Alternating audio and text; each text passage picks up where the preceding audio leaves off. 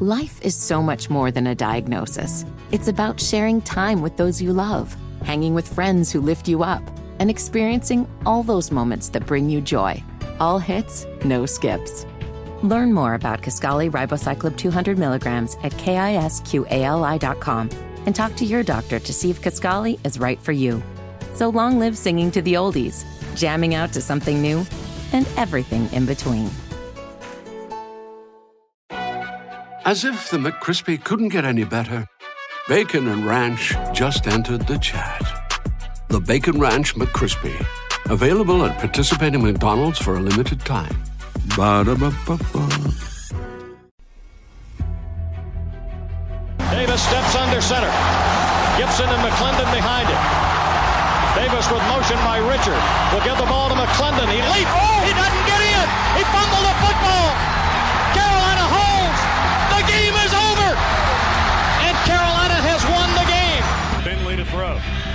Over the middle, intercepted. Wolford again. Wolford the other way at the 30, the 40. Wolford to midfield. Miles Wolford with the pick. The heels on the doorstep of an enormous victory. Left side of the line. Hood standing to Williams' right. Williams gonna throw. One on one. Davis has it. Touchdown! Carolina wins! Carolina is the Coastal Division champion! Bernard fields it at the 26. Heading to the far side. Gio at the 35. Gio is at the 50! No, he's not! Yes, he is! Gio is gonna take it for a touchdown! Are you kidding me? Connor Barth for the possible win.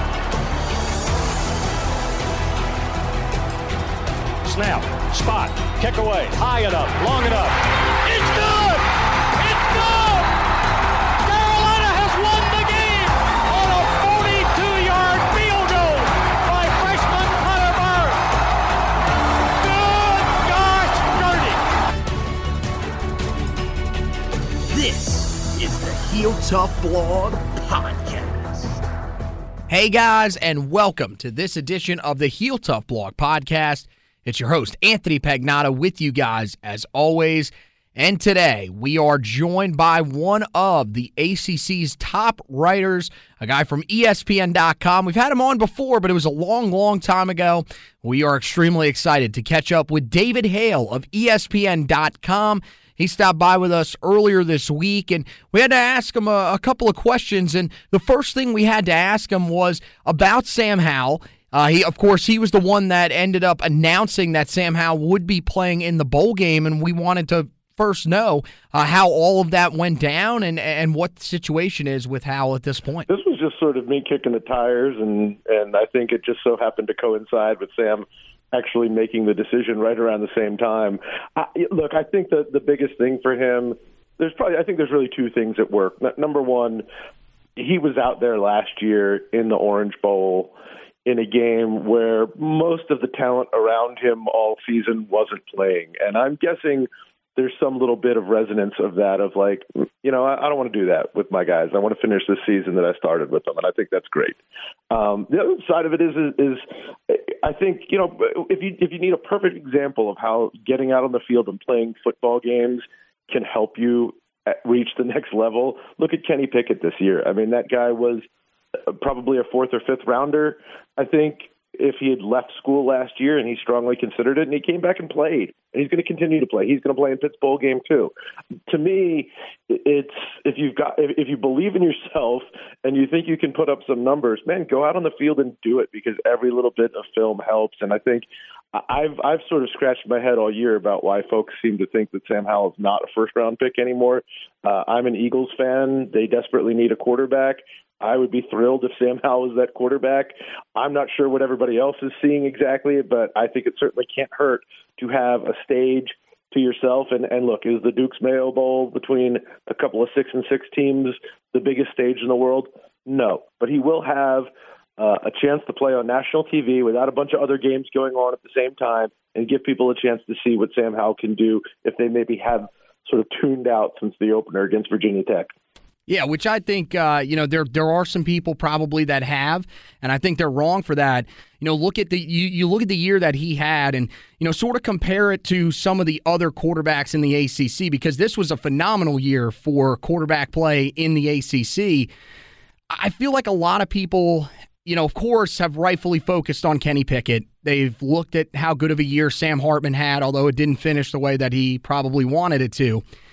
But Sam Howell's had a, a, a really good season under the radar. The, the the passing numbers aren't there from the previous two seasons, but it, these people are they especially nationally they are sleeping on how good of a year this has been for Sam Howell. Are you with me on that? Yeah, I mean, look, this is sort of like you know when you draft a quarterback or or look at a quarterback or look at any player really, and you say, okay, he's got this this skill set and then you put them in a position where that skill set is being negated and they fail or they struggle, that's critical. That's something you should criticize. What Sam Howell has done is completely change his game to fit what he has to do to make this offense work. And for some reason, people think that's a bad thing. I mean, his total yardage numbers are going to be right on par with where they were last year. He is a decent bowl game away from throwing for more than 3,000 yards again. He has been really, really good. He's just not doing it by the same blueprint he did it the first couple of years. And that's by necessity, not because he suddenly forgot how to throw a football. It makes no sense that people are, are viewing him through that prism. I look at it and I say, man, this guy lost his two best receivers, his two best running backs, is playing behind an O line that I think has largely underperformed this year, and he found a way to still put up serious numbers. They just don't look the same on the stat sheet as they did last year.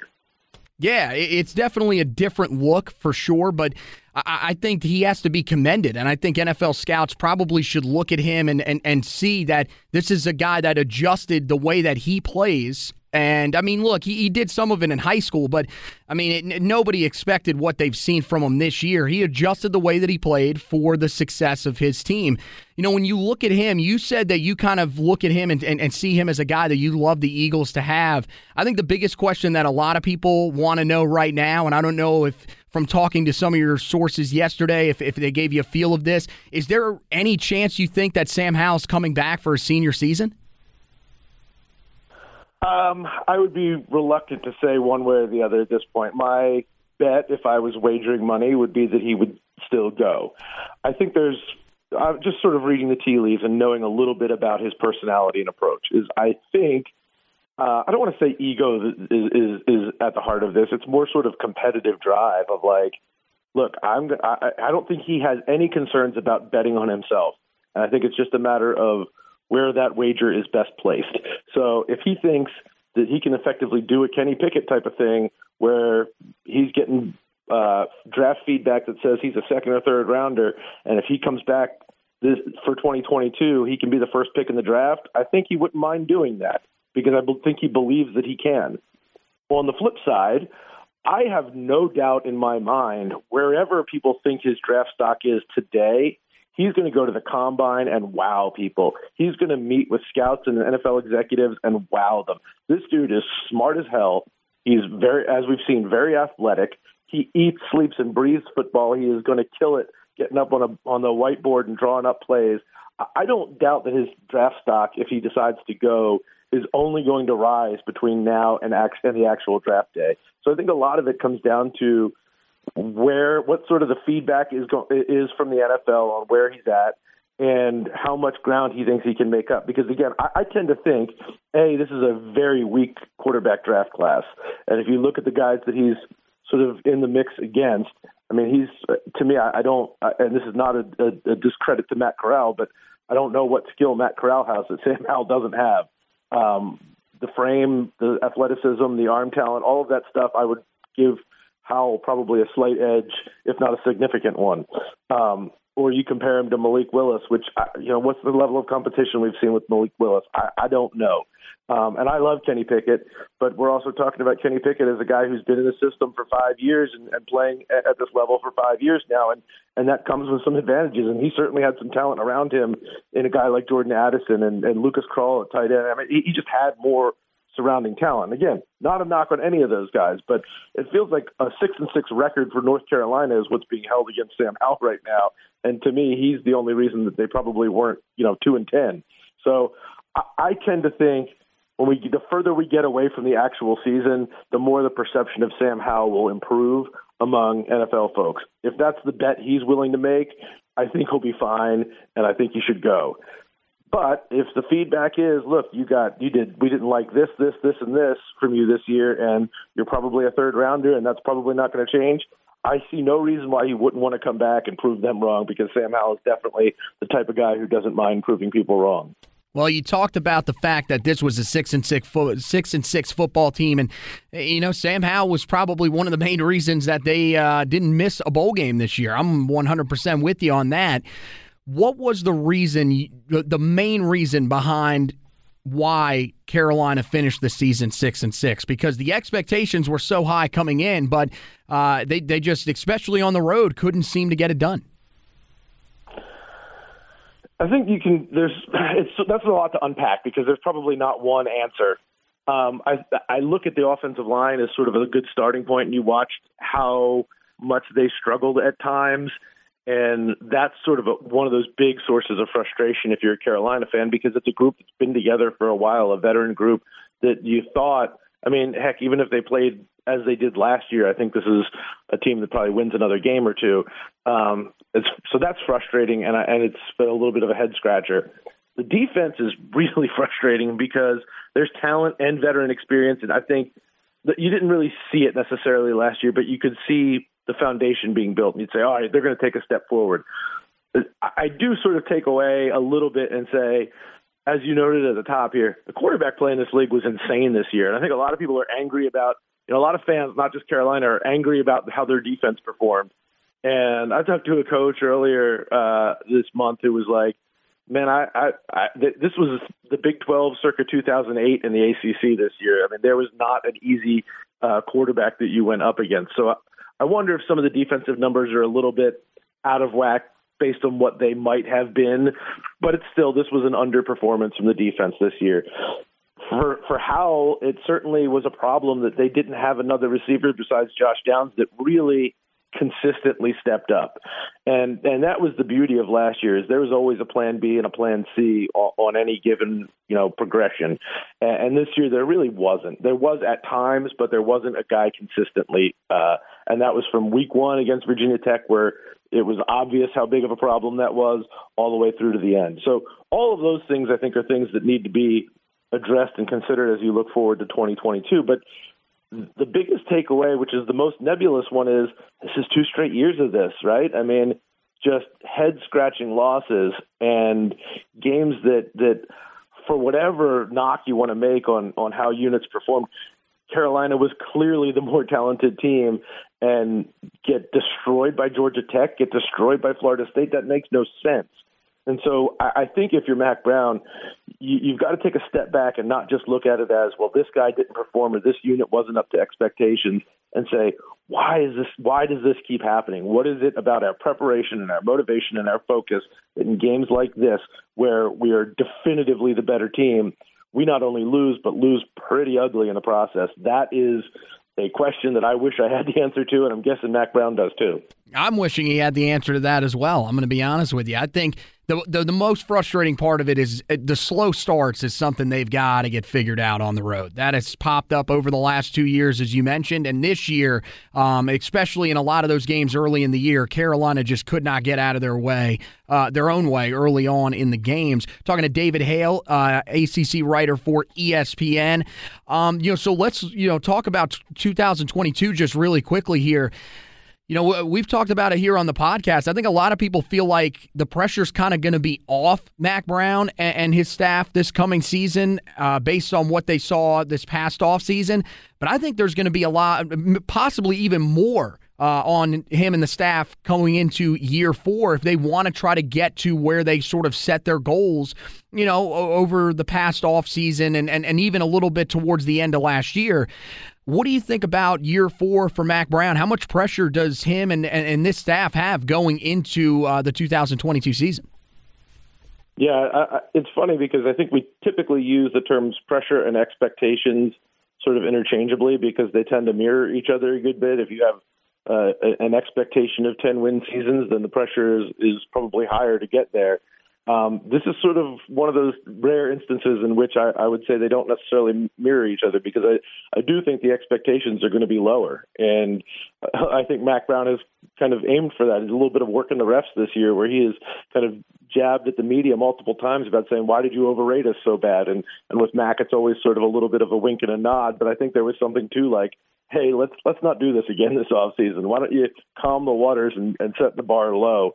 Um, but the pressure is high because this is you know not this is no longer like well Mack's building to something and and the last two years it really certainly felt like you could see the progression and was building to something but it was still uh, a, a team in development the development the next step on that path didn't happen this year and so now you're course correcting and when you start course correcting that's when the pressure comes up to say well, this isn't just you know we we overestimated you. This is a question of whether this coaching staff can fix the problems that that cropped up over the past year that uh, that, that made it so that we couldn't reach these expectations. Uh, it, it becomes a spotlight focused exactly on the coaching staff. So I I tend to think this is a very good coaching staff still, and I tend to think that that in some ways Mack is very right that we probably overlooked uh, some potential red flags because there was Sam Howell, because there was Tony Grimes, because there was so much veteran talent coming back on the defense and the O line.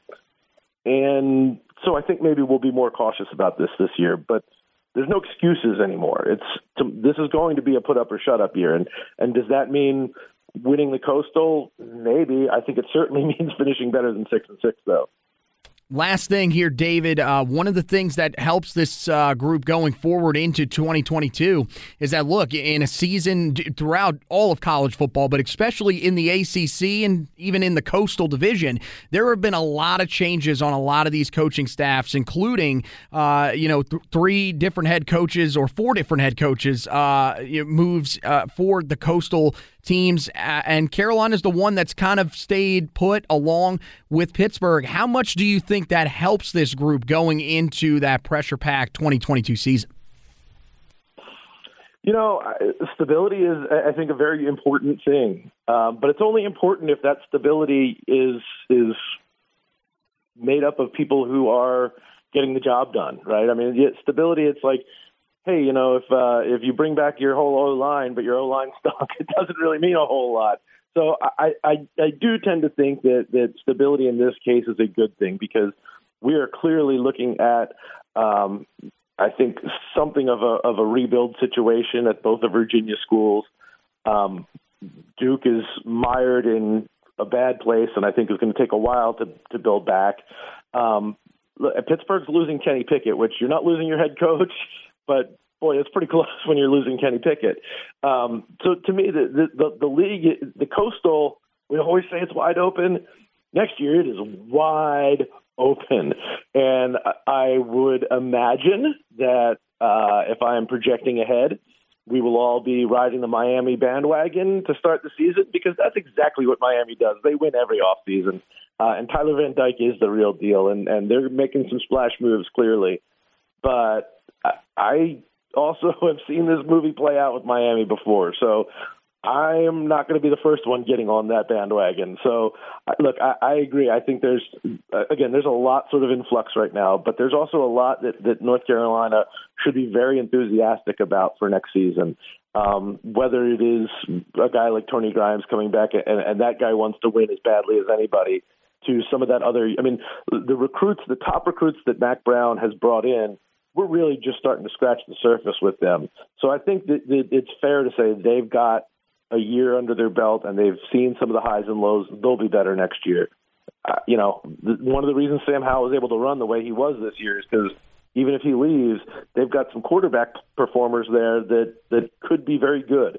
There's a lot to like at Carolina, I guess is what I'm saying, but it's the coastal. And if you think you know what's going on in the coastal, um, I got a bridge in Brooklyn to sell you because you have no clue. It will surprise you. It's honestly crazier than most of my relationships with women. So, yes, it's very, very confusing. But uh, was it something that's not confusing? If you want to go and get the best ACC coverage, uh, make sure you go and head over, follow David on the Twitter machine. It's at uh, a, a David Hale joint, right?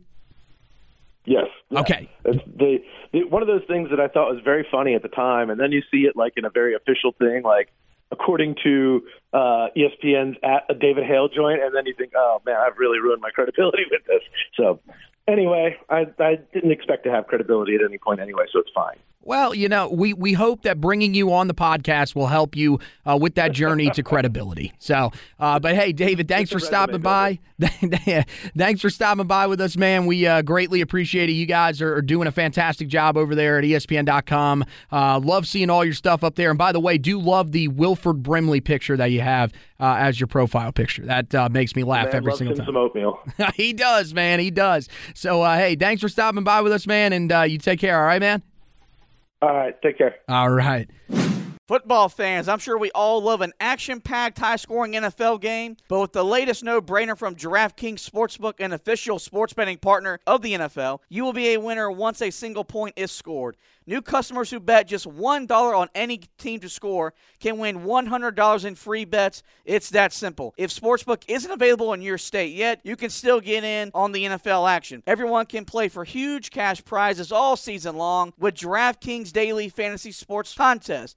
DraftKings is giving new customers shots at millions of dollars and total prizes with their first deposit. Download the DraftKings Sportsbook app now. Use the promo code TPPN. Bet $1 on any team to score, and you win $100 in free bets. If they score, you score with promo code TPPN this week at DraftKings Sportsbook, an official sports betting partner of the NFL. You must be 21 or older, New Jersey, Indiana, or Pennsylvania only. New customers only. Minimum $5 deposit and $1 wager is required.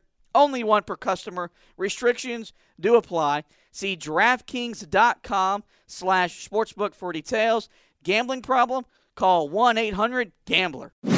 All right, so we want to thank David Hale for stopping by with us. Uh, really want to shout out uh, my normal co-host on the show. You guys know him, Josh Marlowe. Uh, he was the guy that hooked this up for us. Uh, he uh, and his show over at WFNZ have David on uh, ra- rather often, and he was able to set that up for us. So we greatly appreciate him for doing that. Um, and we greatly appreciate David for stopping by. Uh, some really great information there on Sam.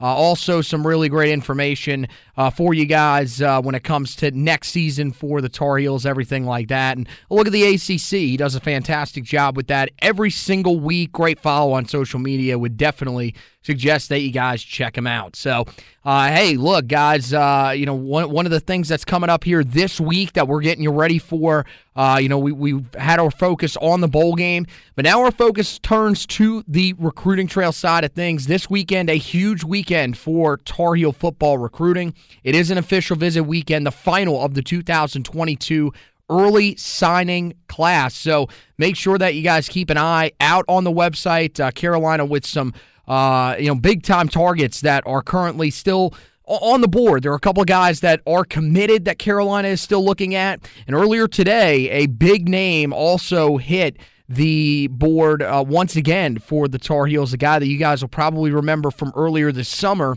in five star cornerback Daylen Everett. He is now back uh, uncommitted. He is still planning, apparently, to commit before uh, the early signing period comes to a conclusion, though. Uh, it is unclear as to whether or not Carolina is in the hunt for him, but uh, we'll have you covered on all of that and all the other guys that Carolina has already landed in the class as they get ready to sign their letters of intent.